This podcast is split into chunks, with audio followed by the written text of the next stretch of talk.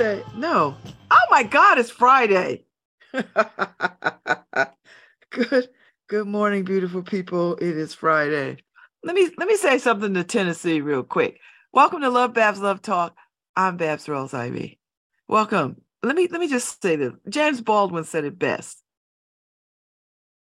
It is certain in any case that ignorance allied with power is the most ferocious enemy justice can have. It is certain in any case that ignorance allied with power is the most ferocious enemy justice can have.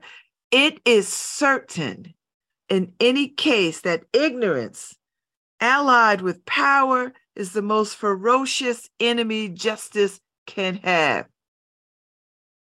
I, I don't I don't I don't know. You know, I, I just keep I just keep being concerned about how the level of ignorance that people are willing to wade in, the level of deliberate stupidity that people are willing to wade in.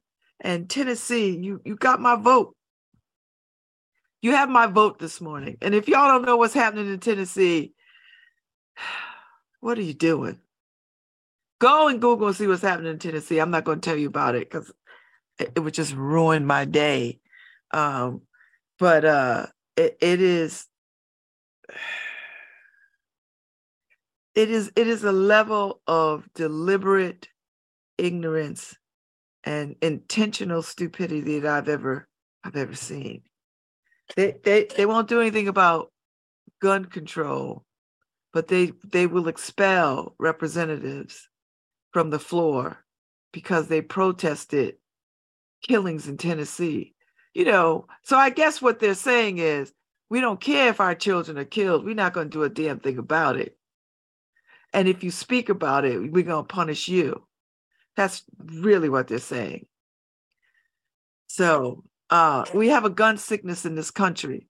And until we, what did they say? The first steps of addiction is to acknowledge that you have an addiction America has not acknowledged its addiction to guns. It has not.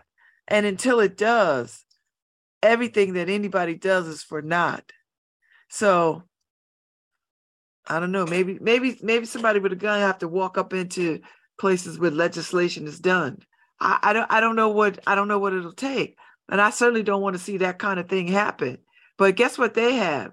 They, they no one gets into those spaces with guns, even with even with uh uh license you can't get in spaces with guns but we we don't got no problems with people walking into malls and movie theaters and schools and wherever else these folks is killing folks you know okay we have a gun sickness in america and we are not doing anything about it and please don't tell me, well, we're not enforcing the gun laws we already have. All right, that's that's part of it. All right. You know, I don't want to get bogged down in the in the argument about, you know, what we're not doing, what what we already have. Because we have a gun sickness in this country. And until we are ready to cure it, more people will die and more children will die because we we have said it's acceptable. Our actions said it is acceptable. And you can't prove me wrong. Prove me wrong. How many children have we lost to gun violence? It's the number one killer of children. Now, if if we've already seen how we have put money behind cancer if if this was cancer killing children at this rate, all hands on deck. We'd be having bake sales and raising money for research and and cure. But we won't do it for guns. And it's the number one killer of children. Number one killer of children. I don't I don't even know how you can know this and and and not be outraged that in this country that what is the number one killer of our children is guns. Guns. What the hell? Guns. Y'all crazy as hell if you think we're going to keep going down this road and not keep paying these higher prices for for this foolishness that we find ourselves in. All right. America has a gun sickness. And I'm a former gun owner, so I listen, I've owned firearms. I know how to operate firearms. So I'm not I'm not talking like I'm one of these people that's afraid of a firearm. I'm not. But we have a sickness. We have a real sickness. And uh and and we are we are unwilling to cure it. We are unwilling. We are unwilling. We are unwilling. When something is the number one killer of children, and wait, we all say children are our future. Teach them well and let them lead the way, but they can't lead if they're not here. They can't lead if they're dead. But it's the number one killer of children. You know. And and and mass shootings is problematic, but people leaving guns unsecured is problematic.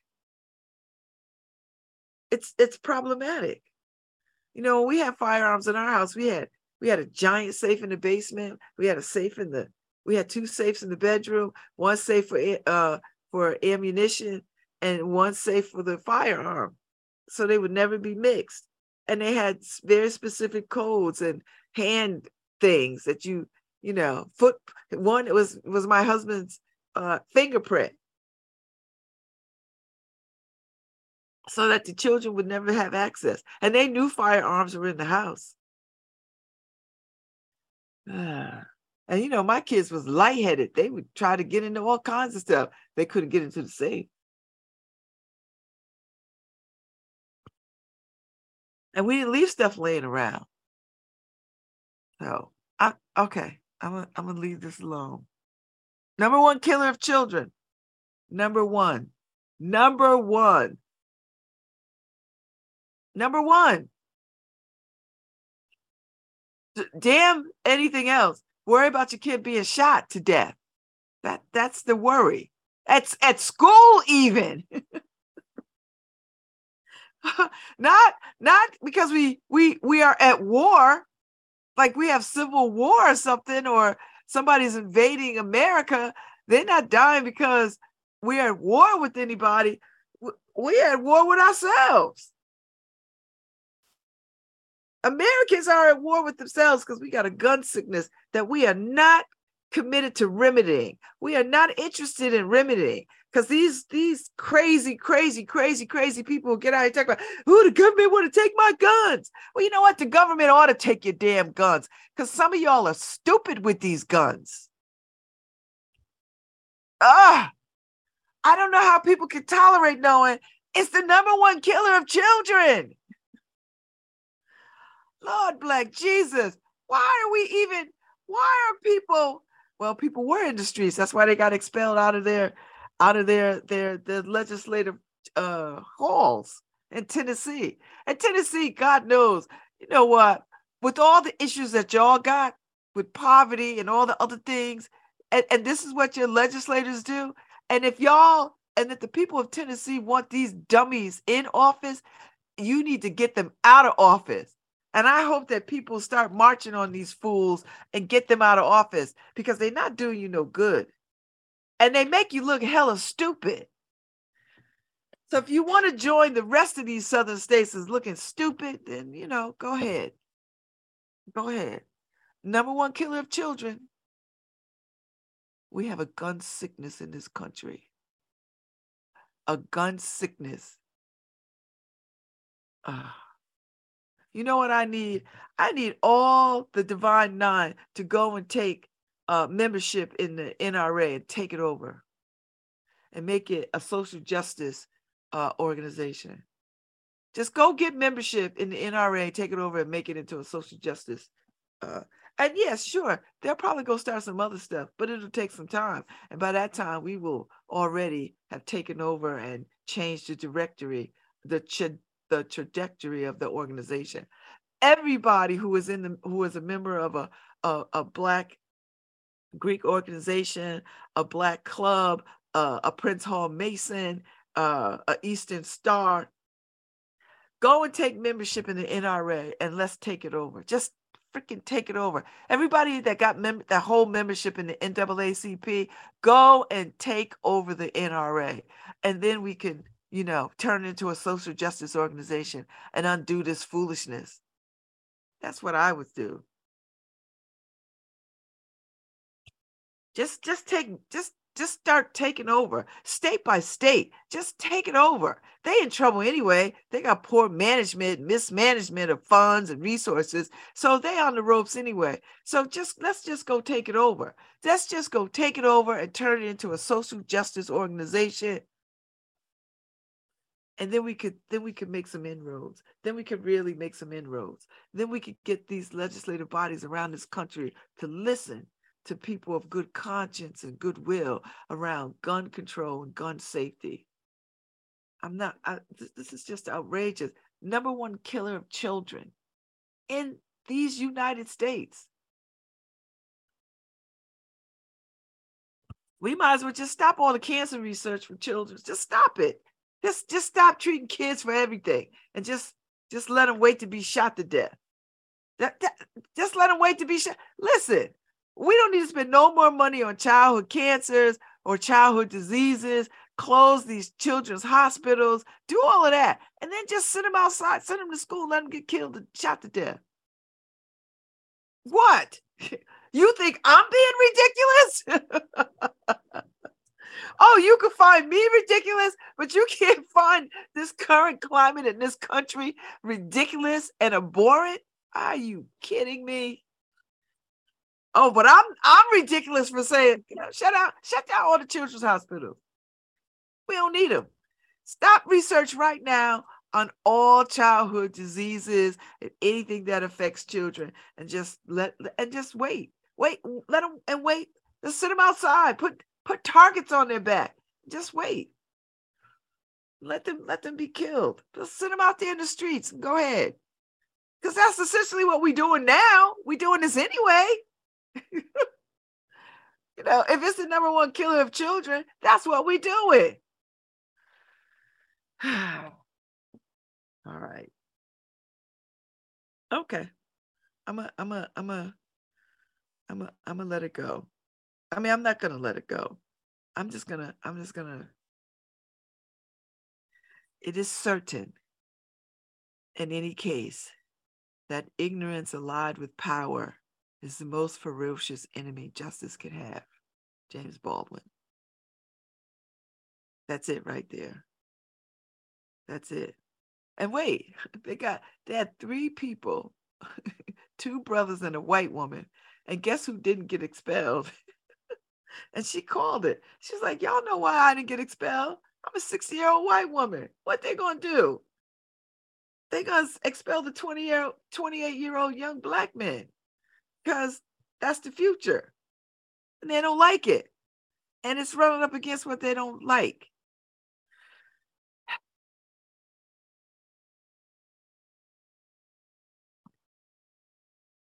And you know, uh, yesterday I got to spend some time with uh, the Reverend Dr. William Barber at the uh, one of the dean's house yesterday for you know they host these dean teas, but there ain't no tea there, but it's a lot of you know snacky snack stuff you know, fruit laid out, water, spa water. It's pretty. But anyway, uh, it was a very intimate affair. You know, bunch of students and other interested folks sitting in the room and listening to him uh, go on about the theology and public policy center that is that has launched at Yale, and talking about why it's necessary um, to to do this work. You know, and uh, somebody has to align us with the moral compass in this country, you know, to do this work moving forward. And I'm I am for separation of you know uh, state and church. I I am for that. Uh, but but I but I I also know that people of conscience has to right these wrongs and can no longer sit back and just think your faith just directs you to be a church, that you have to get elected to office. And I'm not talking about these zealots, you know, these right wingers zealot. I'm not talking about that foolishness. I'm talking about people with a serious moral compass that understands that it is not about what they believe, but what is in the best interest of the people that they serve. You know, like a Jimmy Carter and not a, a stupid ass Donald Trump who cares nothing about anyone or anybody, holds the record for the most bankrupted private citizen in the world, in the country. Not that fool, not him, and not his, I don't know where she is, wife. You know, the third one. Yeah, I'm making a judgment and I'm casting aspersion because we have fallen so, you know, I had no idea it was this many stupid people in America. I'm I'm blown away by the level of deliberate ignorance of people in this country. I, I just never I never thought it was that many. I swear to God, I didn't know it was that many people. I just thought everybody was equally smart and well read and well traveled. Nope, nope, nope. People are just stupid on a level that I, and when I say stupid, I mean care nothing about their neighbors, care nothing about, you know, progress, cares nothing about truth, cares nothing about history, cares nothing about how to make things better. They only want to make things better for themselves. And and you know, I, but people will people people will get get their asses in church this this Sunday and and talk about he has risen. who who is the he? who is the he you think is risen? And and and what did he teach you? By his example of living.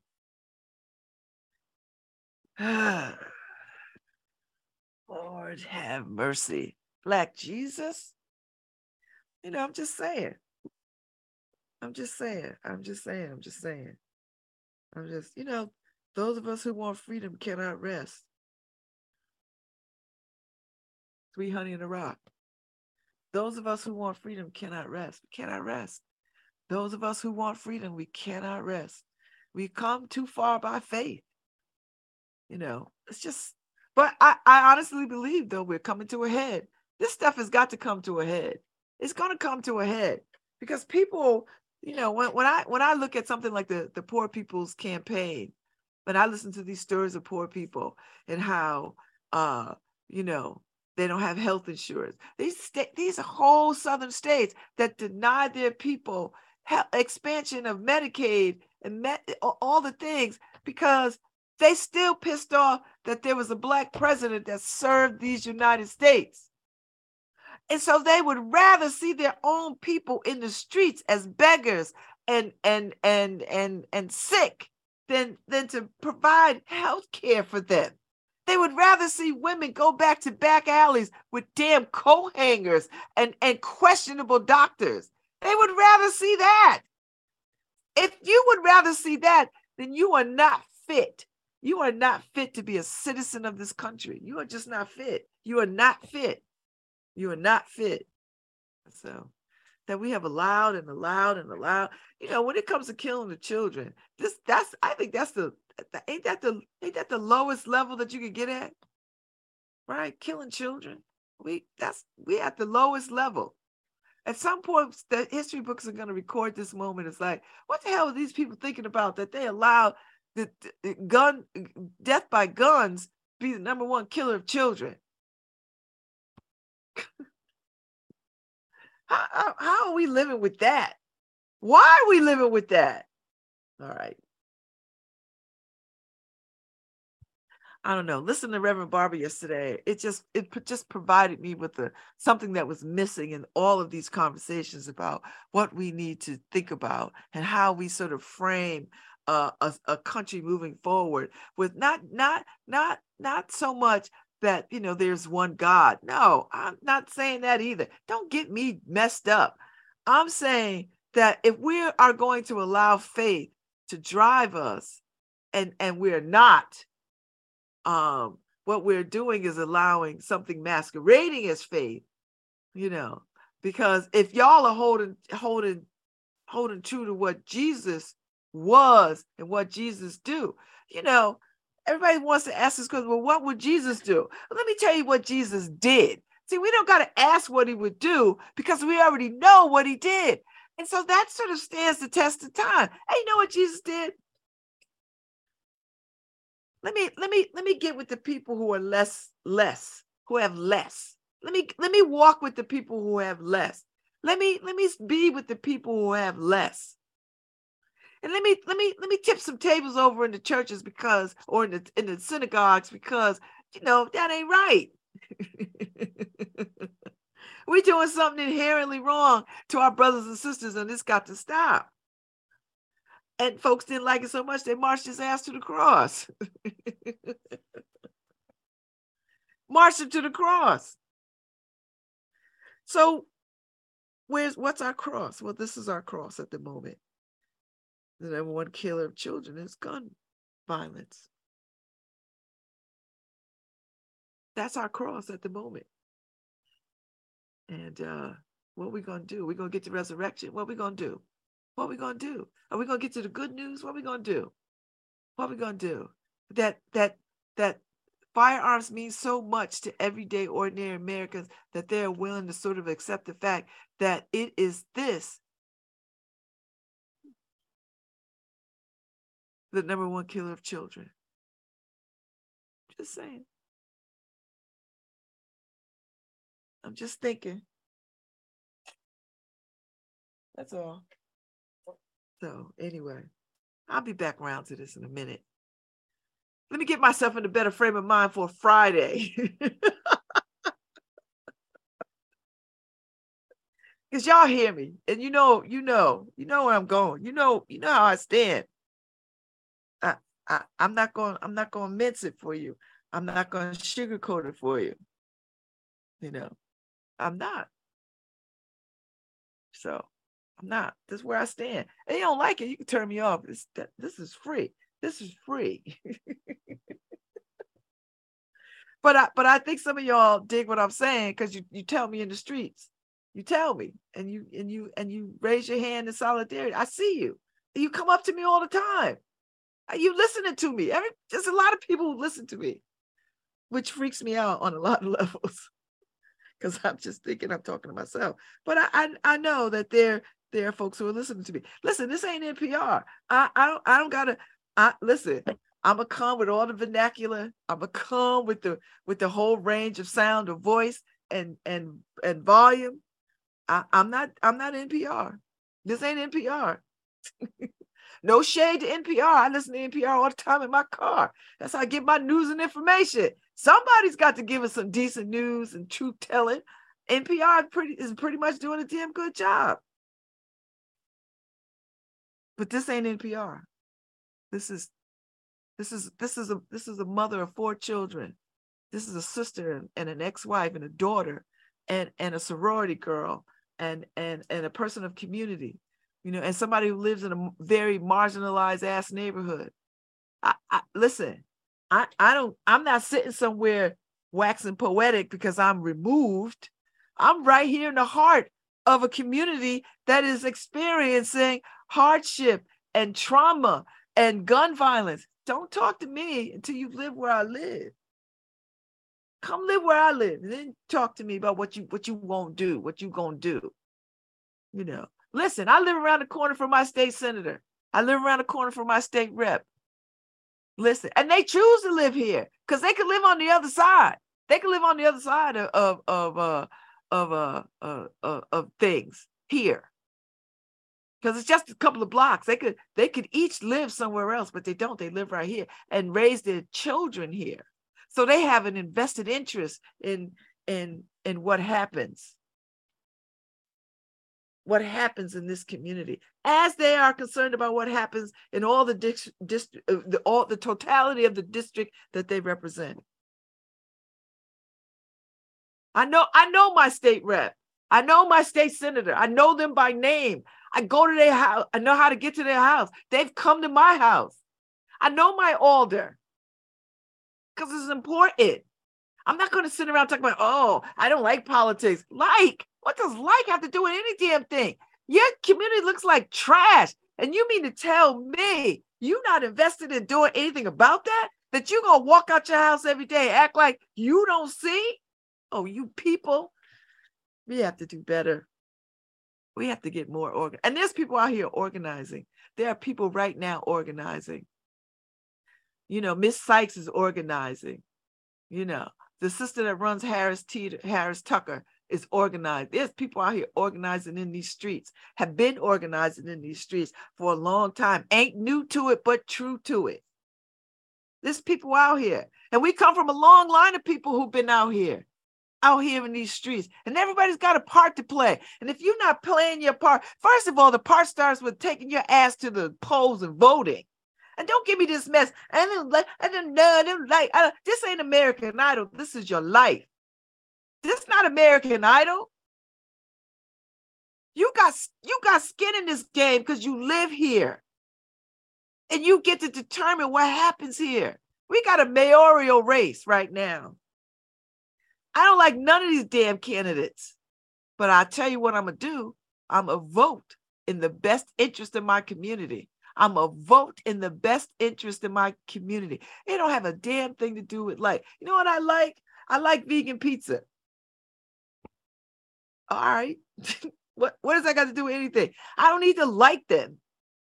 I need to vote what is in the best interest of my community and then hold them accountable.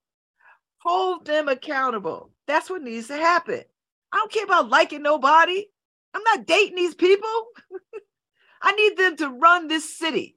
I need them to run this city with care, commitment, and courage. That's what I need care, commitment, and courage.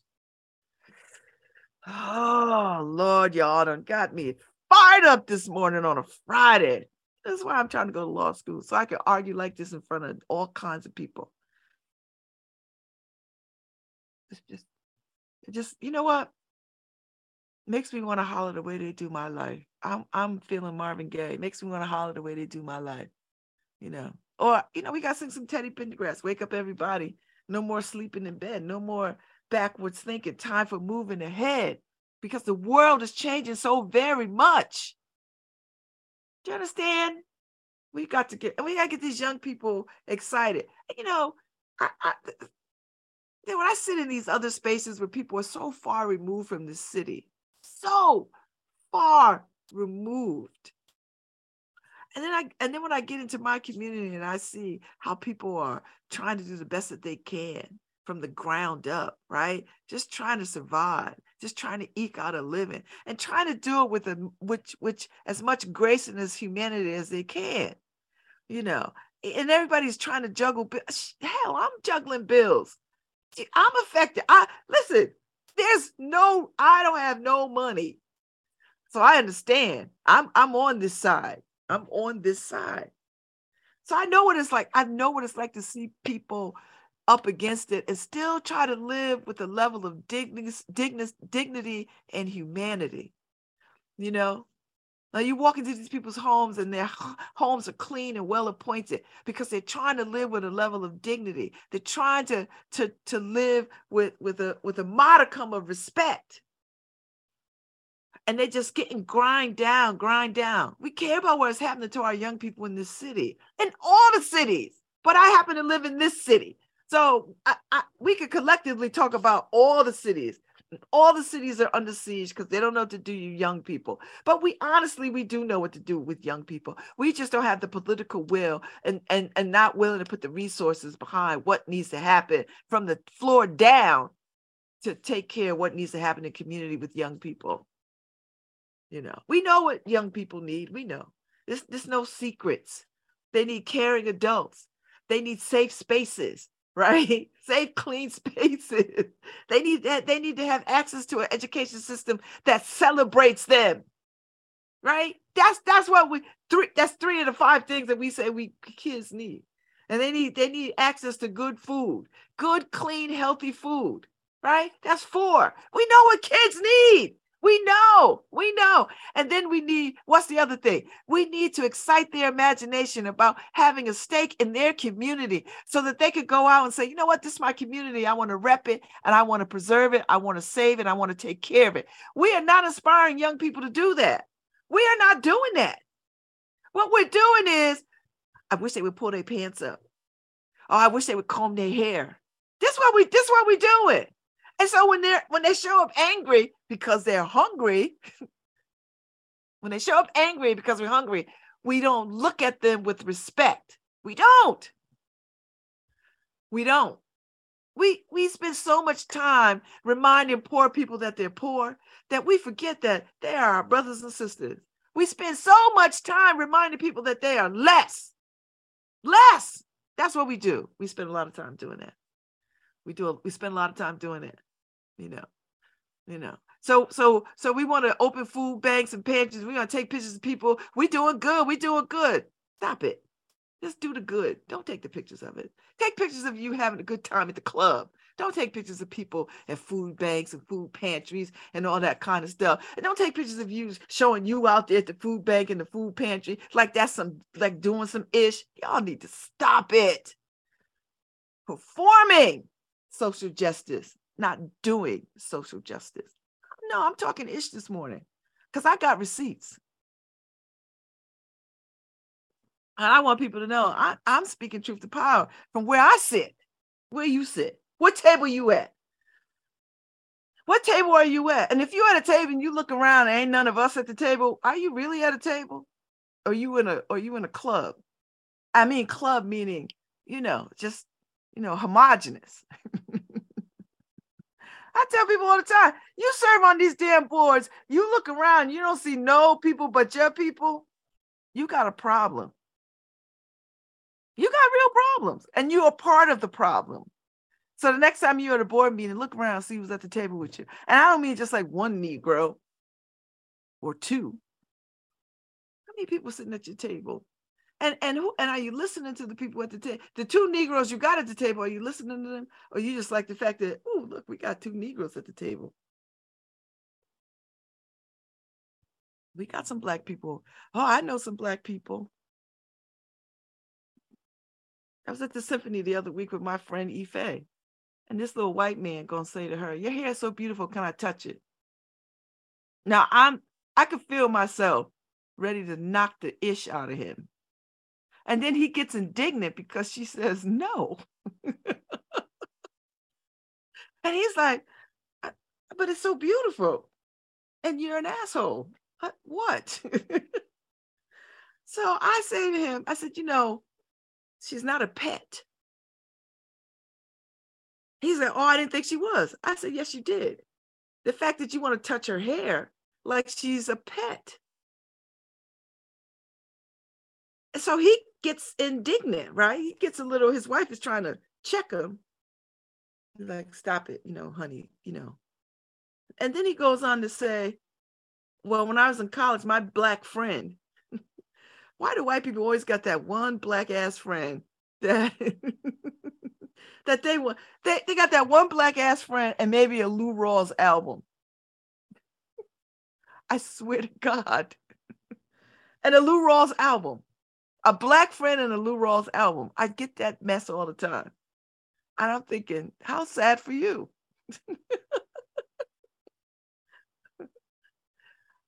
and Ife just was like, she just blew it off, but I couldn't blow it off because it incensed me so. She blew it off. She was like, I'm not going to give no energy to that. And right. And that's why I was there because I can give energy to it and smack your ass to the ground. I was like, listen. So he's like, oh, well, go in peace. Brother, white man, we already peaceful. You don't want to not peaceful because you want to touch our hair, her hair, because you feel like you were entitled to touch her hair. You don't get up out of my face. I'm gonna tell I done said this already. White folks, leave black women's hair alone. Because we're gonna we're gonna turn around and smack the crap out of you and then sue you for assault. I'm just tell I'm telling you now. I, I had the same experience. I'm at I'm at the the Shubert Theater gala last last summer, and the, and the white woman want to touch my because my hair is purple. So she want to go put her. She's eh, attempts to put her hands on my head. I put my hand up, and I was about to jack slap her. And her the black co-worker with her was like, "See, we just came out of a training about this very thing." And she goes, "Oh my god! Oh my god! Oh my god! You're right! Oh my god!" She's and then she starts to apologize to me profusely. Oh my God, I'm oh my God. I said, you know why you did, you know why you thought you could do it? Because you don't see me as your equal. And and by equal, I mean as human. You see me, you treat me like you treat people that's walking dogs on the street. You ever see people who, who walk their dogs on the street and other dog people go up and put their hands all on the dog and oh, oh, oh, oh, all that kind of mess. That's how that's how it feels when you do that stuff to black people, like we are pets or something. And she and I and I was deliberate in trying to shame her. I wasn't letting up. I was like, because you didn't see me as human. You saw me as a pet, like I was a dog on the street, and you just like, oh, I want to touch that dog. Oh my God. Oh my God. And then she starts to cry. I like, if I don't get here's a napkin because I don't give a damn about your tears. Stop touching black women because you feel some kind of way or you feel entitled. Stop it. You see, I got a lot of I got a lot of stuff to say.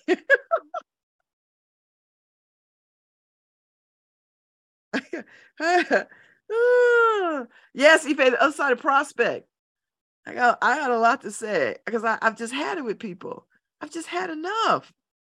I've just I've just I've just had enough. And I cannot be in spaces with with that, you know, and here's the thing when you when you hit 60, all bets are off. I'm I'm not climbing. I'm not trying to get somewhere. Mm. I'm not trying to get anywhere. Uh, I, the ambition is not to get anywhere. It's just not.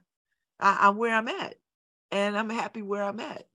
So, you know, but we got a lot of young people out there who need an opportunity to get to 60. You know, we we need we need to we need to give kids opportunity to get to 60. and if the number one, if the number one cause of death for children is guns, then we need to remove guns. Listen, if the number one killer of kids was brain cancer, guess what we'd be doing? We'd be working on eradicating brain cancer. That's logical. that's what we would that's what we, we would be doing. If if the number one killer of kids was polio, and once upon a time it was, guess what we did? We eradicated polio. When nobody argued about, oh, I think I want I want to keep polio around. I don't want to, va-. you know. I mean, there were people who probably didn't want to vaccine their children. You know, uh, listen. There's there's going to be opposition to people. Uh, op, there's going to be people who are in opposition to all the things, but that can't that can't move us. Because guess what? We all got vaccinated for polio. And guess what? We don't have polio. Well, now it's sort of making its way back around because people don't want to vaccinate their children, which is the most ridiculous thing. How could you how could you have a child, love a child, and then don't want the best for that child? And please spare me this whole, oh, I have a right, I have a right. Yeah, but you don't have a right to harm your child, and you don't have a right to harm other people. Okay. Woo! I got a lot to say this. But you see how it all it is all it is all connected. It's all connected. You could you could make the threads work all the things. You know, we we can make the threads work all the things. You know, I I, I saw I saw uh, something on Facebook where they're making um, bulletproof classrooms and walls that collapse on onto each other so that if somebody comes into a school wanting to kill up folks, they can insulate themselves in a bulletproof classroom.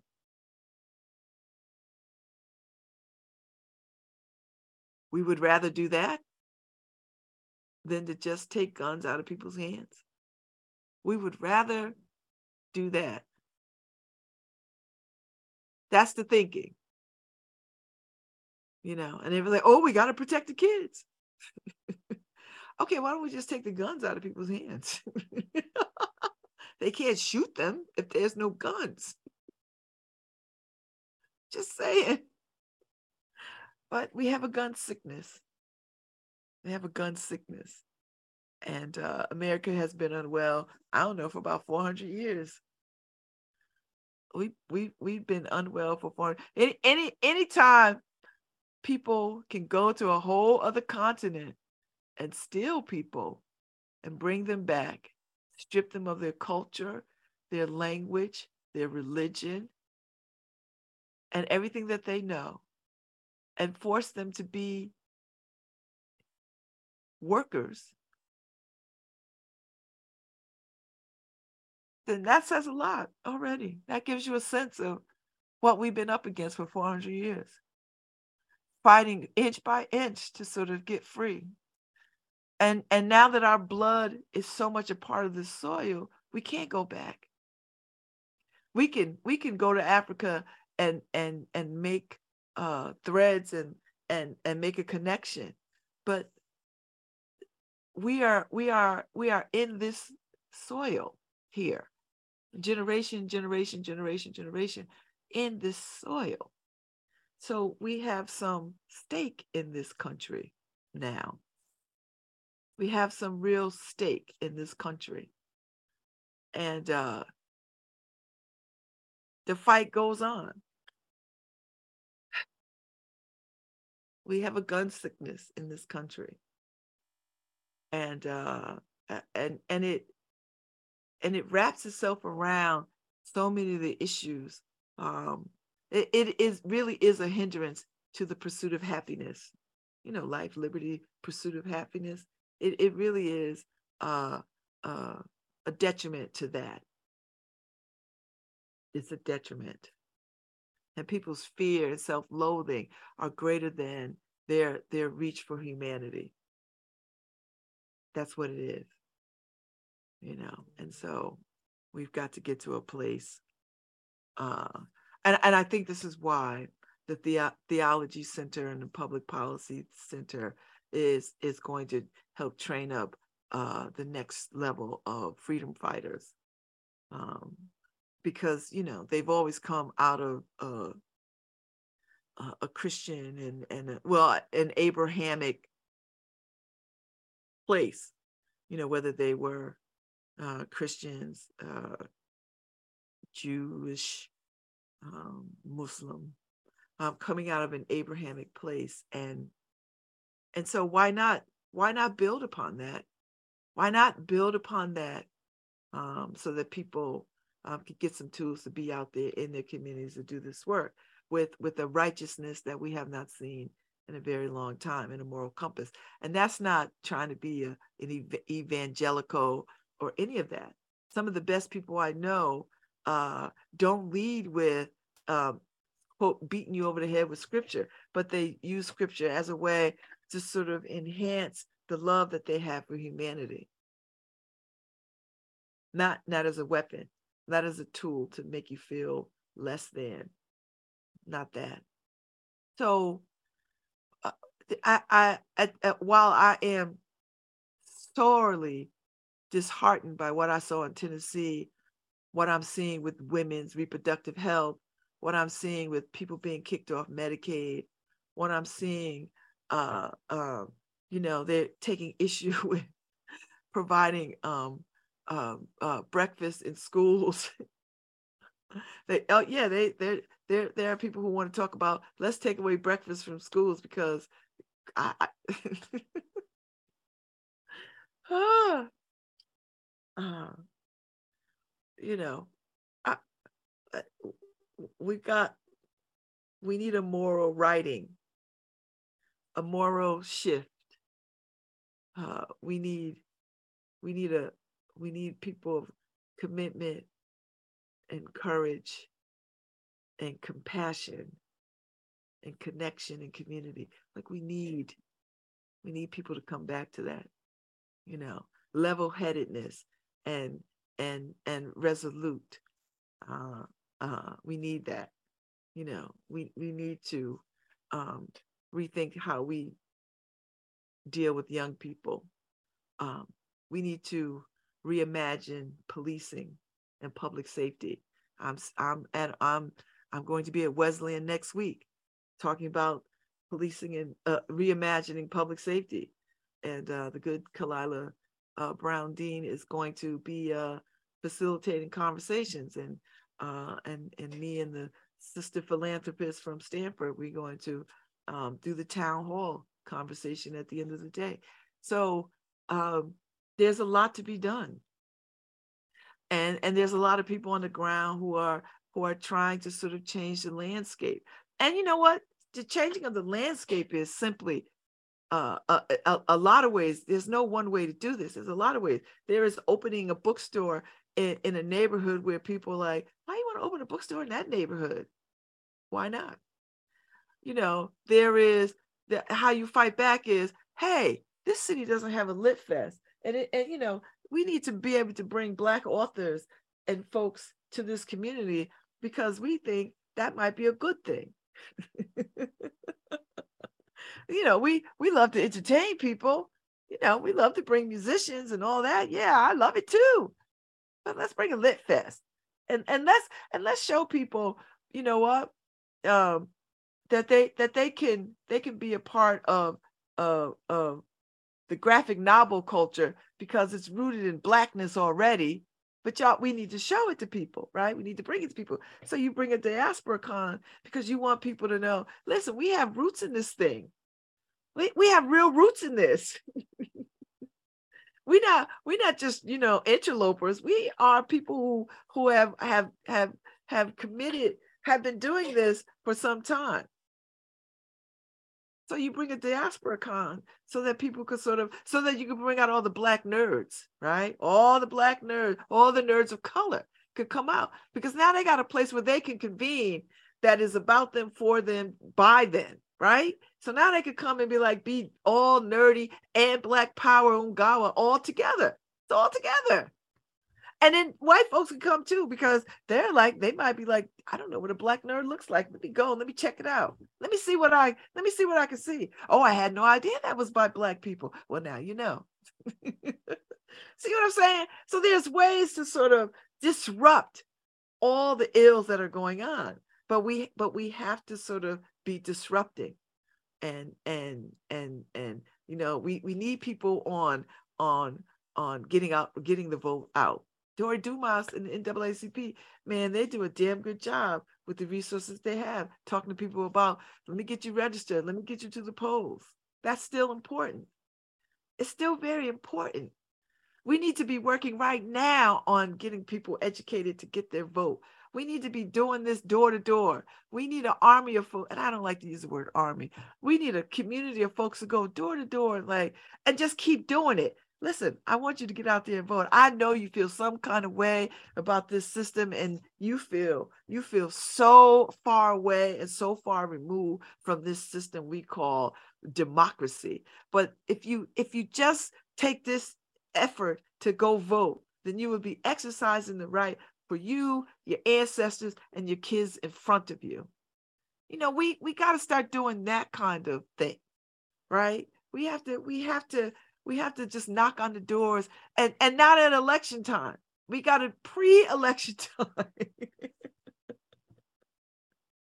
you know and we need to make money available for people to canvas to do just that thing so that when people see them in community they're like oh here comes that here comes miss ivy talking about voting you know so that they recognize that when they see people in community it's about voting and then there, and then this is what'll happen. Oh, I'm gonna go vote because God knows she doesn't. I don't want to see have to see her in the street now, and then I have to give her some excuse why I didn't vote. right? That's how we have to do this. You know, we have to we have to empower young people to to to to to vote and to take over this mantle so that we can go and sit on our porches and and cheer the babies on. Because some of us are we've been in this storm so long but we got to turn it over. And uh you know and we and we know how to turn it over. And we've got skills. We just have to give it to the young people. Give them what we already know you know so that the so that it can continue on so they can pick up the mantle so that they don't have to see their peers shot in the streets anymore and then, and then they have a power and a tool to do something about it you know but they they have power to pick a, a, a better mayor one one that is kind and generous, committed, courageous, and competent.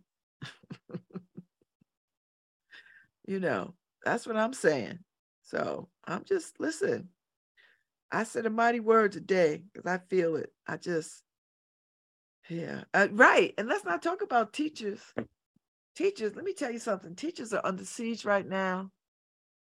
They are hated and revered all at the same time. We know we need teachers, and then we treat them like we don't. and then we want to bark at them for um for for asking for money to be compensated for all the work they do. But nobody got no lips out about Beyonce tickets. Nobody got no lips out about Super Bowl tickets. You happily, gladly pay that. Listen, your town says we need a new stadium. Guess what happens? Guess what? Guess how they pay for new stadiums? They don't take up a collection. They don't pass the plate. You know what they do? They, they come to city councils all across this country and make the case for why this will be in the best interest of this municipality and what kind of jobs this will bring and the economic whatever. and then and then you then we we sell bonds, we ante up stuff, and boom, voila, we get a, a 700 million billion stadium built. Not here in New Haven, because we don't have a professional team. But I dare say that's how it works in other cities. You know. So, you know, this this mess that Yale and the city has concocted to create some kind of economic outreach thing, whatever. That's just a new way of encroachment. if I'm Yale, I listen. If I could get away with it, I would. I guess. If I'm Yale, I'm like, ooh, let me t- let's put this on the table. and I was like, oh, they went for it. Oh, all right. I'll be back. I'll be back with Titus Kaphar and uh Dwayne Betts. We're gonna talk about uh we're gonna talk about their new book, uh Redaction, which is I'm telling you, this book does not photograph well, but I'll see you. Hi, this is Babz Rawls-Ivy from New Haven, Connecticut, and you're listening to WNHH-LP 103.5 FM, streaming live at newhavenindependent.org.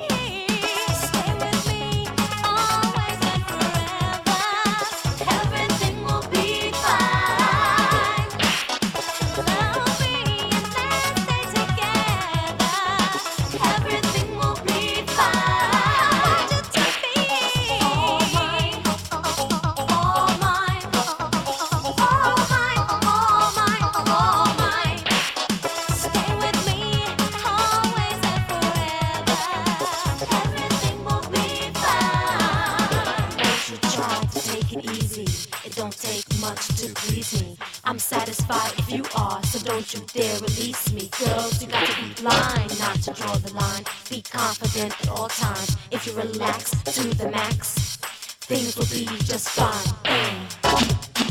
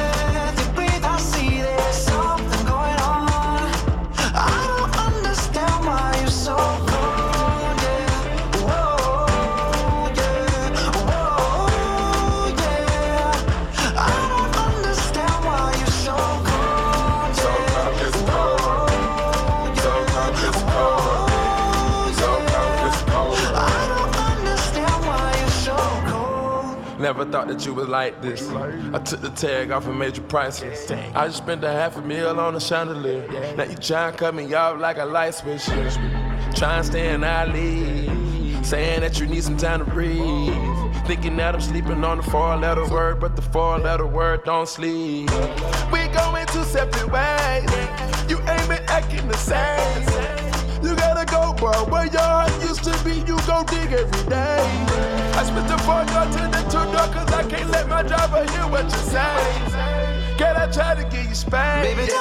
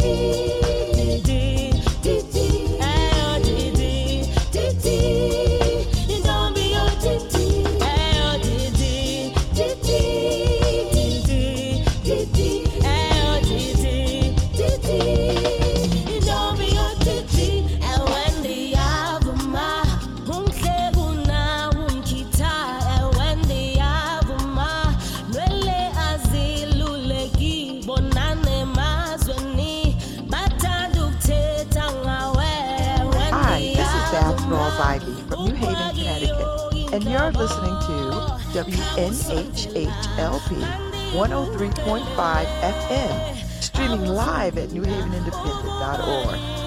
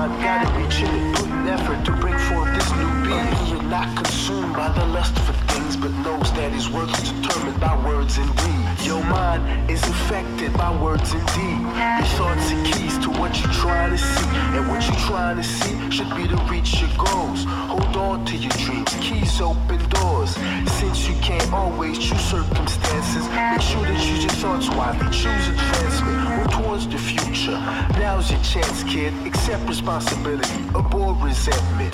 Actions always take root from what you think about. Things ain't going your way, it ain't hard to figure out. Why?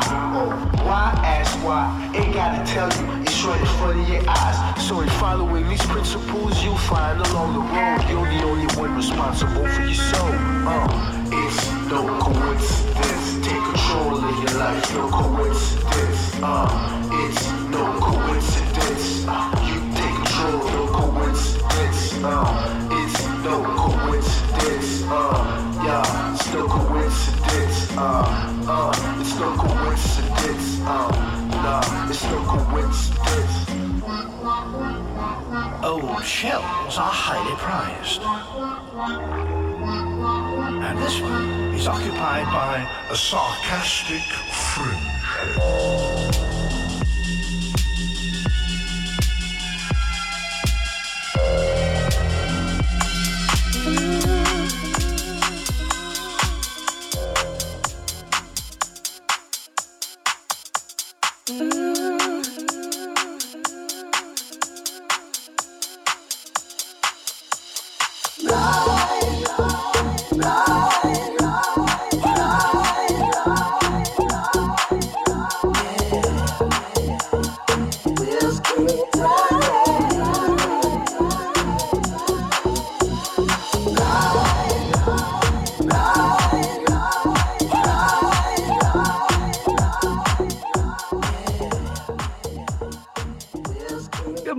Welcome back to the second hour of LoveBabz LoveTalk. I'm delighted I got two brothers in the space today. We're going to talk about their beautiful book that they put out. I have uh, Reginald Dwayne Betts, poet, and Titus Kaphar, artist, painter. Good morning, y'all. What's up? Why are you saying my name like you don't know my name? How many times have you said my name? Titus. K- Titus. K- K- what? What? Really? Titus. Titus. What's up, Babz? Yo, what's happening? What's going on? It's a pleasure. This Titus Kaphar. How are y'all? Good to hear you. Good to see you. It's nice to see y'all. So this book, which is beautiful, thank you to Kyle for sending it to me. Um, this came out of your 2019 exhibit that y'all did for MoMA PS1, uh, called of the same name, and uh, and so the book is uh just I guess an extension of that exhibit. So how did y'all come to collaborate on the exhibit, and then talk about the process to get it to become a book? Well, I'll say uh, this is Titus. I'll say that um, uh, this book we see it as an exhibition in itself. Um, I'll let Dwayne talk about that in a little bit, but uh, how we started this whole thing, I got a I got a residency in Maine, and uh, got up to Maine and was like, man, ain't no black people. I knew you were gonna say that. and so so I called Dwayne and, and he brought up his family and um So you just took- brought you some black people up? yeah yeah we transported them immigrated to Maine and uh we set up uh the university art department as our studio and we just started experimenting we had uh this young kid Isaac who uh, was supporting us at the time. I was trying to make paintings, but I just wasn't vibing on the space. It didn't feel like my space. And Isaac said, uh, "Why don't you come and try to make some prints?" And so I went in there, and started making some etchings, and then they had a letterpress, old school letterpress machine. And Dwayne just started making poetry and just like placing Which- words. Which you know, which is wild, because actually one of the like letterpress, like the people who do letterpress, it is always inventive. Because when you're trying to lay the type, even if you were laying the type for this, where you know how we were like making up ways to like block it in. Yep. They always make up ways to block it in. I mean, they have tools as well, but if you go to a, a, a- legit printmaker and you look at them laying type, you'll find that they become really adept at using um, whatever is around it. So it was interesting because it was a way to um, collaborate on art, but collaborate on it in a way in which our sort of discovery ended up mapping onto to the natural processes, even with the the mistakes inherent to printmaking being a part of what makes each in- each print its own individual thing. And it turned the text into like art in itself. Yeah. Like rather than just a way of reproducing words, like the text when it placed on the page with this impression that's made from Yeah. from the letter itself, it becomes art, which was kind of special and fun for us. Yeah, yeah. So so I know what redaction means in the prison world. and I know what redaction means in the military world. Um, so this seems like it it it speaks to more of of what happens to folks when they get letters from loved ones or they Hmm. get uh documents from places um that uh that is blocked out or whatever. So talk a little bit about that and and and why that's important. I, I want to make sure. So I'll talk about that, and I want to make sure we we say why this is like an exhibit in itself. A lot of times you you think about a book and you think about the book as as a book, as a physical book. But this book, we think about it as a as an art object, and and it's a lot of thoughtfulness that went into like every layer of the design. And when we say it's the third exhibit of redaction, what we say is that typically um, our people don't always get a chance to go into a museum. You have an exhibit that's up for a month, for two months, and unless you have serious resources, if you lived in California, you didn't see our exhibit in MoMA. When you hold this, we want you to know that you're not just holding a book, you're holding something that had the same thoughtfulness that went into this entire process. Three, four different kinds of paper, um, really astute design, give you extra layers so that you can see intimately how we build the, the individual prints. And then you also have a, a this sort of cohesive narrative that runs through it. And that narrative is what does it mean to be a black man in America that's engaging with history, that's engaging with the law, but that's really deeply invested in family. And a lot of people think this is a, a criminal justice book. It's like, nah, nah, this is a book about what it means to be alive in the world today. And in Mhm. terms of redaction, um, part of the struggle with trying to work with with Titus specifically is like, you know, any visual artist, if if you're a writer working with them, you gotta struggle with whether or not your writing just becomes a substrate for their art.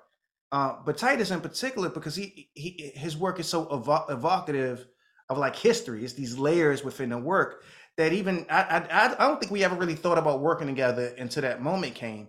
And what sealed the deal though, um, was less the the was what we figured out on the last day. Actually, we spent the whole week there, and we had got hip to the laying of the of the poems down with with, with letterpress. But then I read that poem at the dinner. I read the redaction piece, Mm. and you was like, "Yo." And then we started Forgot- looking at it. forgot about that. Yeah, and thinking like you know because the redacted the redacted poems had this visual element that allowed a conversation to be had between the etchings and the redaction pieces. Um, because I think we both use redaction in the same way. Um, more to reveal than to conceal. Mm. For for me, um, in these poems, redacting lawsuits was about turning the sort of legal complaint into something that spoke to the desires uh, of the folks who were who were saying you cannot lock me up because I can't pay bail. You cannot lock me up because I owe fifteen hundred dollars worth of traffic tickets. And a lot of times that story gets buried into the sort of minutia of of the particular legal principle that is controlling a court ruling. I think the other thing for me in terms of redaction is it is a tool that is generally specific for text, but what it actually is, in my mind as a painter, it's a brush mark. And so the way we dealt with it was as a visual brush mark. That's the physical representation of it. So having that brush mark coming from Dwayne, dealing with the text, and then putting the images on top of each other, um, turned it so there was this cohesiveness between each thing we did. Like he said, it wasn't like because it is difficult to do an artwork where the the painting doesn't become the focus or the text doesn't become the focus. We wanted to do one where it was like it was balanced. And the redaction as a technique, I think, really helped us pull that off. and and this book uh physically is very interesting um it's a hard book but not a hard book it's it's movable and sturdy at the same time um it doesn't photograph well but when you pick it up it's quite beautiful and it's in the way that you see Oh it wait, wait, wait! It photographs well. let me tell you something It- What, it what kind doesn't of camera photograph- you using? It doesn't Samsung? photograph on your a Samsung? well, but like on my Oh. iPhone, it looks Listen, amazing. I've had so many people excellent say- clarity. people were like, "This book is a little hard to photograph," and I'm looking for pictures, and y'all sent pictures and all this other kind of stuff. But it, the, the- any picture that you take of it does not capture uh, the same beauty when you actually physically pick this book up. Like it is stunning in its own way, right? When you pick it up, it's like a ball gown. I mean, it's it's got shimmer, it's got texture. It's it's quite beautiful looking. I mean, that's that's what we're saying. Like, this is not just a book. You know, if you if you've seen one of my paintings in real life, then you're gonna know that the reproduction you see on screen almost has nothing to do with the object that you Yeah. stand in front of. It's a different thing. Uh, the the the the reproductions are a way of communicating the the bigger what this is about, that kind of a thing. But in terms of the experience, the emotional, psychological, spiritual experience of being in front of a piece of art, that can't happen until you have it in your hands. So every aspect of it we thought about. You said you said for example, it's not a hardcover. Well, we knew that if we put a hardcover book, we couldn't put this book um, in prisons. And as you know, Dwayne is doing major work on, on that front. Uh, we knew that we wanted these pages, the individual pages in the book, to be able to be removed, to be cut out precisely and hung up as art. We didn't print things on the back side of that section of art so that you can actually remove those pages. And if you see me or Dwayne on the street, we will sign those pages for you. We You know, we're not sure- tearing up a hundred dollar book. You know, we're not doing that. Oh, but this is the thing. No, no, but this this is the thing though. And I'm a, I'm a Babz. Look, this is I tell people this all the time. You need to get two books. And the reason why you get two books All is right. because Babz, Babz is laughing. you got to give it perspective though. Because think about it. If if if you you say I'm not tearing up a hundred dollar book, but you say this, you go into a you go into a you go into the Yale Art Gallery and you stand in front of Titus's work, and this is a whole experience, and you know that you can't take that home with you. Now, first, we made this so it is actually a whole experience. It is the art. Now, you deconstruct this. You take one page out, you take 10 pages out, and you frame them and you give it to your family. And all of a sudden, they got a, a piece of this living on their walls. So when people come to their houses, you hear a conversation and they say, Where did this come from? And then you pull out the book. So you shouldn't think about it as like a hundred dollar book. You should think about it as an opportunity to gift 30, 40 prints, frame prints to friends who never will probably even contemplate, unless your folks got money, money, contemplate owning art like this when you walk into the MoMA and see it. Mm. This really is, you know, Titus. I mean, you talked about it a lot, even before we did the project. Like, what does it mean to produce art? What does it mean when your success further distances you from the community? Mm. So when people say that this is a hundred dollar book, I remind them that a bottle of whiskey costs a hundred dollars. Oh, I'm not complaining about. No, I- no, but I tell them no, but, But I, know what you mean. Yes. Get it? I tell them Yeah. it's a hundred dollar book. Yes, but a bottle of whiskey is a hundred dollars. And the same way that you share that bottle of whiskey with people you love, and the value of that bottle like exponentially multiplies by getting two copies of the book. You keep one in a cut, and that's like your 18 year Macallan. And then you get the second copy and you deconstruct it, and that's like when you bring your friends over and you take out the Johnnie Walker. Uh, I right, prefer right. bourbon myself, but you know, I'm with you. I, I'll, I'll drink a bourbon. I'll drink whiskey. So there you go. what what Dwayne is trying to say. Uh, I mean, we talked about we talked this about this a lot. And Babz, you've been in Next Haven. You know, you know what we're about over there. The kind of work we're trying to do in New in New Haven. I got to a certain point in my career where the more successful I got, the less I felt like I had access to my folks, to my people. And the when I did an exhibition, you know, in MoMA, the Metropolitan, wherever I'm doing a thing, I'm seeing less of us there. I'm seeing less folks who look like the people in the paintings that I actually make. And so we started talking from the beginning. All right, how do we bring access to the community that we live in? How do we bring access to the people that we care about? We're we are not telling this this story from a kind of distant place. These are stories about folks we know. These are stories about family members, cousins, uncles, brothers, sisters, nephews, nieces. This is, as he said, family. This is people sometimes they look at this book, as you said, and it really becomes um, this is a book about the criminal justice system. And of course, that stuff is in there. But sometimes that expression is so big, that idea is so big, we forget the individuals who are daily, regularly impacted by the result of that system. So we're saying, let's look at those individuals. So if you, if, and I think he should do it, if Dwayne reads you a poem from any page in this book, you realize the individuality that's represented from this story. I think you should read a poem from this from this book. Um, so talk to me about. Are, are you going to read a poem, Dwayne? You, to Yeah, yeah. I just randomly flip to a page and I stop and read it. Um, Okay. 38, and, and one of the ways you should know in, in terms of the black pages, and nobody ever prints on black paper. So that was Mhm. one of the things that we did was a rarity. And we created our own two different colors for this. So the silver is a color that's specially created for this book. And then the bluish hinge tint that the lettering is in and the etchings are in is also something specially created for this book. And again, it's only an image on one side of the page. But the, these poems were constructed so that each page is its own poem. So that even though it operates within a sequence, if you take it out and print it and frame it and give it to somebody else, it has its own beginning, middle, ending. It's like a, a version of a kind of um, haiku, even though it's, it's not a haiku. 38 year old father lives with his children, went to police after he learned he had warrants, traffic tickets, arrested, placed in jail, kept overnight. He owed the city $1,600. The judge ordered him jailed, told released if he served 23 days, told he could work off his debt, did not want to clean blood and feces, desperate, agreed to clean blood and feces from the jail floors, lost his job while he sat in jail. Thank you.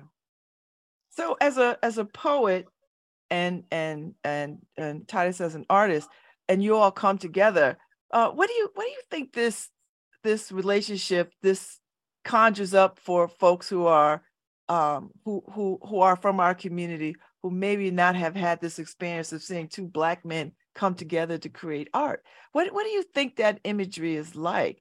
And and and do you feel like it's being received well? I mean, it's really about our friendship. I mean, we we we connected in a way because we're fathers and our kids connect. You know, our kids are playing chess together, going to the same school, playing basketball together. Like for us, all of this is about the relationship. And the reality is people don't often see that. Like when images of us as black men are in the world, us as fathers is not often the thing that we see. Us as artists is not often the thing that we see. Us not in conflict, but in collaboration with one another is not often the thing that we see. So I don't think it's rare. I don't think it's odd. I think that people choose to tell a story about what a black man's reality is, and those people are not often black men. Those people are not often black folks in general. Um, so our projects, our in, our collaborative project and our individual projects are really about storytelling, telling the stories of us, from us, by us. Um, and I think that this this has been really reflective of that. In terms of acceptance, I'll let you answer that. And, I mean, and also, so the interesting thing is, in terms of acceptance, I, I do think one of the questions is this: where we get to tell the story, because people, I mean, we both happen to be um, engaging. Um, we both happen to be, I think, thoughtful. Um, Titus is charming. I, I do my thing sometimes, you know. Um, so, like personally, how people accept us has always been great. But, but I, I do think what under undergirds that question of yours, right, is what does it mean to be able to be in conversation with you on this platform? What does it mean to be on Good Morning America with Michael Strahan, right? What does it mean to be um, in these spaces where where these other institutions that have access and reach to more people within the community are listening to us? Uh, I, I think that we have been um, accepted with open arms from all of the different diverse communities across the country, partly because our work has led to that anyway. But I think that there's levels to it that we haven't been able to get at. And one of the reasons is that we aren't always the places where I think we should be the most. So we not on the radio stations that I grew up listening to. I mean, the whole trajectory of my life might have been different if if I knew about the the black artist who was making work in 1996, in 1995. They existed, but I was listening to certain radio stations that were dominant in my community, and those folks weren't being brought on for a 15 minute spot. You know, the other part of this that we never really talk about is the fact that we both came from community college and ended up getting doing our graduate work at Yale. And it's not that we put Yale on this kind of pedestal, but it's that I remember having one of my classmates tell me, because I was saying we should do work at the local at Gateway, the local community college. And I had a classmate say, Well, why should we do that? Why should we go there? I mean, it's not like somebody from community college is going to end up here. And I was like, Well, you, well, you know, I went to, I went to community college, uh, prison too, by the way. and so, and so I think that that you know, the overwhelming acceptance partly comes from from the fact that people desire to hear a story that they recognize, not a story that they haven't seen before, um, but a story that they recognize and haven't seen uh, enough of. Hmm. I'm what I'm struck by is um I want you to tell me how did you choose what you chose for this particular book? I, I know the legal aspect of the language, but but how did you how did you design this book and how did you work on figuring out, oh, I think this ought to be in it, or maybe this shouldn't be in it, or or you know what, I kind of like this, or maybe I don't like that. How did y'all do that? Artistically you should break down the separations just because i think i think we were invested in um in making it an art object which necessitated doing something that we hadn't done in moma and something that will be unique and artistically unique to this so I think the the the redaction part that's in the book is the stuff that folks know very well. That is the collaboration between us with the images on top and then the poems on top. But if you go through the rest of the book, there Mhm. are other images and other poems. And so we sat down and looked at our work. I would give Dwayne images and I would be like, this is a piece I want to put in the book. Like, I want you to either write something for this piece, or if you have something that speaks to this piece, um, let's put it together. So you have you have images of my paintings on one side and then poems of Dwayne's on the other side. And in that section, those poems are not are not redacted. Um, so we were we are are deeply involved in every single aspect of the production of this book. Um, we selected the images. We have great, great, great, great designers, and they just understood from the beginning that we were just going to be deeply involved more than most people are involved with the production of a book but we also we also put our own money up to make sure this book could be produced so we put a lot of capital of our own cash outside of norton into this book to be able to get it at the price point that it is. This should actually be a significantly more expensive book. And when we mm. realized it was topping out at that point and the publishers were like, well, maybe if you don't do this, and maybe if you don't do that, and maybe if you don't do that, and we started to feel like, wait, wait, wait, wait, wait, wait, you're messing with the art now. We can't do that. We said, all right, we'll put our own money up front so that we can make sure this book can come out and it is still it's still accessible. So yes, everything from the way the page, the impression on on the cover, the fact that things are not printed on both on both sides, the fact that there are no numbers on the bottom of the pages, so when you when you cut them out, you can put them up on the wall as as we've talked about before. Um, the fact that we have multiple sections in here where the artwork is printed at a very high quality, and then the poems are beside it. It's a it's a it's a complete experience. It's not just it's not just a book. Um, and I don't say that to diminish books. I'm sitting here with the writer. I'm saying this is a different this is a different thing. I'd actually really like Dwayne to read one poem from from that other from the other section if we do have have time. Oh, you have time. Go ahead. All right, and and um, let me see. the, um the Michael what was it on? oh, the Michael K. Williams joint. Yeah, I love that one. Yeah, I read this one. And what's interesting about about I think even about this poem is that um this was the last poem in the book. We were finished. I had forgot I wrote this poem. And you know Michael K. Williams had passed, and I had wrote Mhm. um I had wrote a um a piece about him for the New York Times um, magazine. And and I had struggled with writing the piece partly because it was just this tension about, you know, should I name in the piece the fact that he overdosed? And I was like, I'm not writing that he overdosed. I was like, this is a question about how do we think about the lives of black men when we're writing about the lives of black men, not about the deaths of black men. And so I, I, pushed back against um, some of my editors, and they ended up letting me rock with it. Then we would finish this. We would like finish, finish, and I found this poem in my phone. Um, I had wrote it on my birthday, and and I wrote it the night of my birthday is November fifth. So I wrote it before he passed, um, because I had just discovered that viral video of him dancing, and I hadn't known that he was a dancer, and it made me think about the layers. Like we all have layers, right? And a lot of times our layers don't get revealed, and a lot of times people think that some of our layers are in conflict. So this poem was written on the night of my um 42nd birthday or something, and um and it's a it's, it's riffing off of that video, and it ended up being the last um poem to be included in the book. This brother is dancing in the city. His bald head, the only son some of us will see on this winter day. His body draped in the colors of heaven, and each limb living in every burrow at once. How I've wanted to be free. When I tell my son about this brother and how a scar from his forehead to his lip was not nearly the most interesting thing about him, I think of his feet and wonder how to be that kind of honest, inventing within a moment everything that matters. I want to be somebody's child again and young enough to stand before a mirror until my body memorizes moves I believe may save me. Maybe nothing saves us, save being witness to someone else moving so free. Thank you.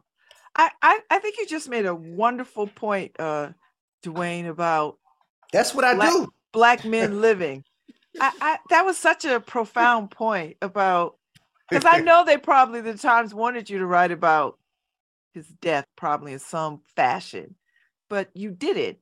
And that's pretty profound because I don't think black men ever get that kind of license or agency to sort of talk about how Yeah. how we live unless it's under duress and and you know trauma.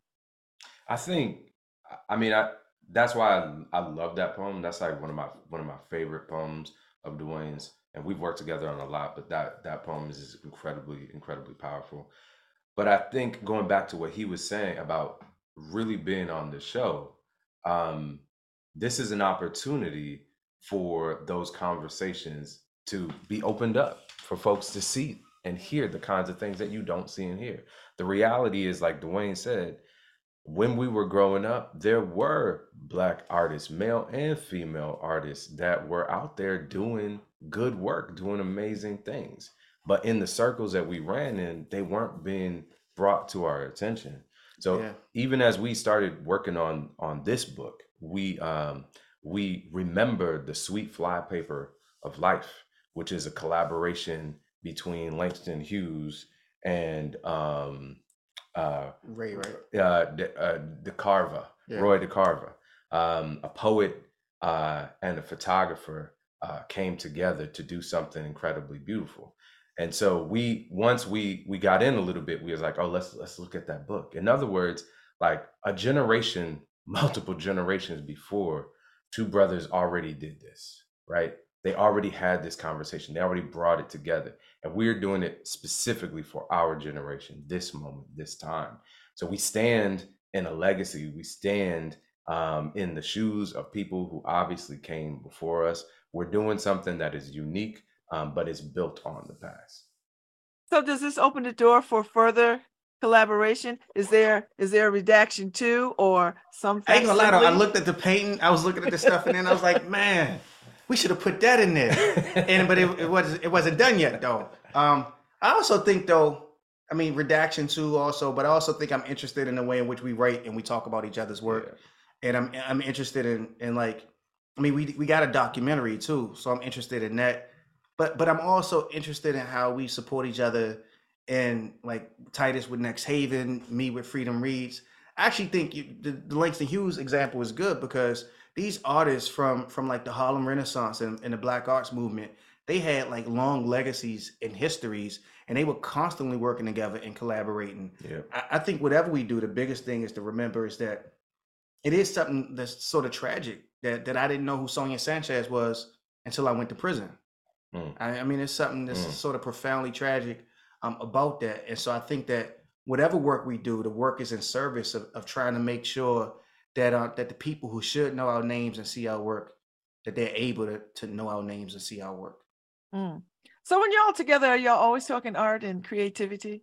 Art- Is no, it- we, u- we Is it always this? I mean, we usually talking about our kids. To be honest, to be honest, do you know what this boy just do? Can you believe what this boy just Real. did? I cannot believe this. Yeah. Or these kids have no idea how good they have it. Like th- those are usually like- our conversations. And we've both been married, you know, for a long time. I think it's also like this commitment to family, you know, that comes up. I think um, we talk about what it means to, to be partners um, with women who, who are brilliant, who are who are thoughtful, who are like carving their own path in the world. Mhm. Uh, we talk about what it means to make serious decisions um, with institutions about, you know, that'd be great, but I can't make it. you know what I mean? Like, Yeah. like what does it mean to say, like, what does it mean to say no to the world because you have to be present for your family? Say no to the world because you have to say yes to your family. Yeah. Yeah. So, Mm. so that's um. So I think we talk pretty about all of powerful. those things. That's pretty powerful. That's pretty damn powerful. So so when you look out at the at the artistic landscape, um, are you pleased? Are you feeling like uh there's some promise, there's some hope for for artists and particularly artists of color? I mean, I'm very pleased because when I look out, I see Next Haven. So I mean, I see uh Cornelia and Kiara and Ashante and Edgar and Captain and Donald and Anandita and Athena. So like I'm very pleased. Like our folks are there and they are killing it right now. And we have open studios coming up uh, Yes. in New Haven. So if you want to come check us out, you should definitely come to uh, come to Next Haven uh, to see what we're doing on Open Studios, and you will be pleased at what you see too. Check out our website for dates and times. I love it. And so so the way you got Uh, freedom and that's Reads. that's nxthvn dot com. Thank you. Yeah. um, um, and I, I think for me, you know, it's a lot of. I mean, I, I live in a company of a, a lot of brilliant writers, um, from you know Randall Horton, uh, you know, a, a, a lot of folks, Cornelius Eady, uh, Jericho Brown, Afaa Weaver, uh, Willie Perdomo, A. Van Jordan, Tyehimba Jess. Literally, you know, for Freedom Reads, we got a list of writers, and I know like seven, um, I know like literally like seven people who won Pulitzer Prizes that are black folks. Mm. You know, Mitchell Jackson just recently won a Pulitzer Prize for a piece he wrote about Ahmaud um, Arbery for, for Runners Magazine. You know, what does it mean to be in a Mm. space where where not only are you like publishing in Runners Magazine a, as a black dude, but but you're winning a Pulitzer Prize for writing about Ahmaud Arbery run Runners Magazine. And so, um, so I, I think that in in the United States, again, that we're in a very vibrant moment with the arts. We've had these moments before, though, so I don't want to act like even us, um, we're we're inventing the wheel. But what I do want to say is that that the thing that we're doing now, that I think that we've always tried to do, is make sure that there's more of us who have traction um, in the public space. Make sure that it's more of us who are part of the public conversation. The reason why I think that this is dope, and I think that that Good Morning America moment is dope, because you don't see poets on Good Morning America. this is just you don't see artists on Good Morning America, and you don't see people like us talking about a collaboration for a hundred dollar book on Good Morning America. You know, it's just like it's not the thing that usually happens. And I should say, Babz, as, as somebody who's like a, a like an icon within this community. Yeah, yeah. When I was a kid, I don't think you would have had this show. You know, so I think that like mm-hmm. you've done some amazing things to create opportunities for yourself and other folks. Because I don't even know if the producers, had you not been there, would have been like, we need to have Titus on. But I'm certain that you being there and you make them understand who we are. They like, oh, we definitely should have him on. Why, why haven't we had them on already? And you're like, yeah, why haven't you? no offense to the producers, man. I, I, I, They're about to shut us off right now. It's, it's about to stop right now. Flatline. Uh, I know they listening, they listening, but it's all good. It's all good. It's all good. Listen, I have enjoyed this conversation. I'm looking forward to the uh to, the- to the chat that we are trying to have with y'all at uh, Possible Futures Bookstore, so that people can get a more up close and personal sort of conversation with y'all. Um, so I'm looking forward to that. But I I love this book. I find it uh it is a beautiful marriage of uh art and poetry, art and intellect, art and uh, grit, and art and the realness of our communities, and and, and it feels like a real tribute to Black men. Um, so I love it. Thank you so much for your time. Thank, Thank you, you. Babz. All right. I'll see y'all. I'll see y'all soon. See you I- soon. Dwayne, Take you have to come back on and talk about uh, Freedom Reads because I'm Yeah, so yeah. excited about that. So Yeah, we got to do it. We got to bring. Hey, we we we remodeling the space now, so we got to bring y'all to the space. We're gonna have a huge community event. I'm trying to get some of these Next Haven artists to come in and and, and, and decorate our walls. You know what I mean? So Right, so we're gonna keep the co- collaboration going. there you go. I love that. That's wonderful. Thank y'all so much for your time, and I'll right, see y'all out here in these art streets soon.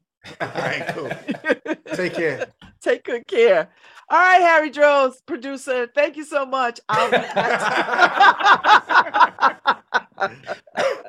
thank you, Harry, and thank you, Paul. I'll see y'all next week. y'all All take right. good care. Enjoy your weekend. You gonna close it up?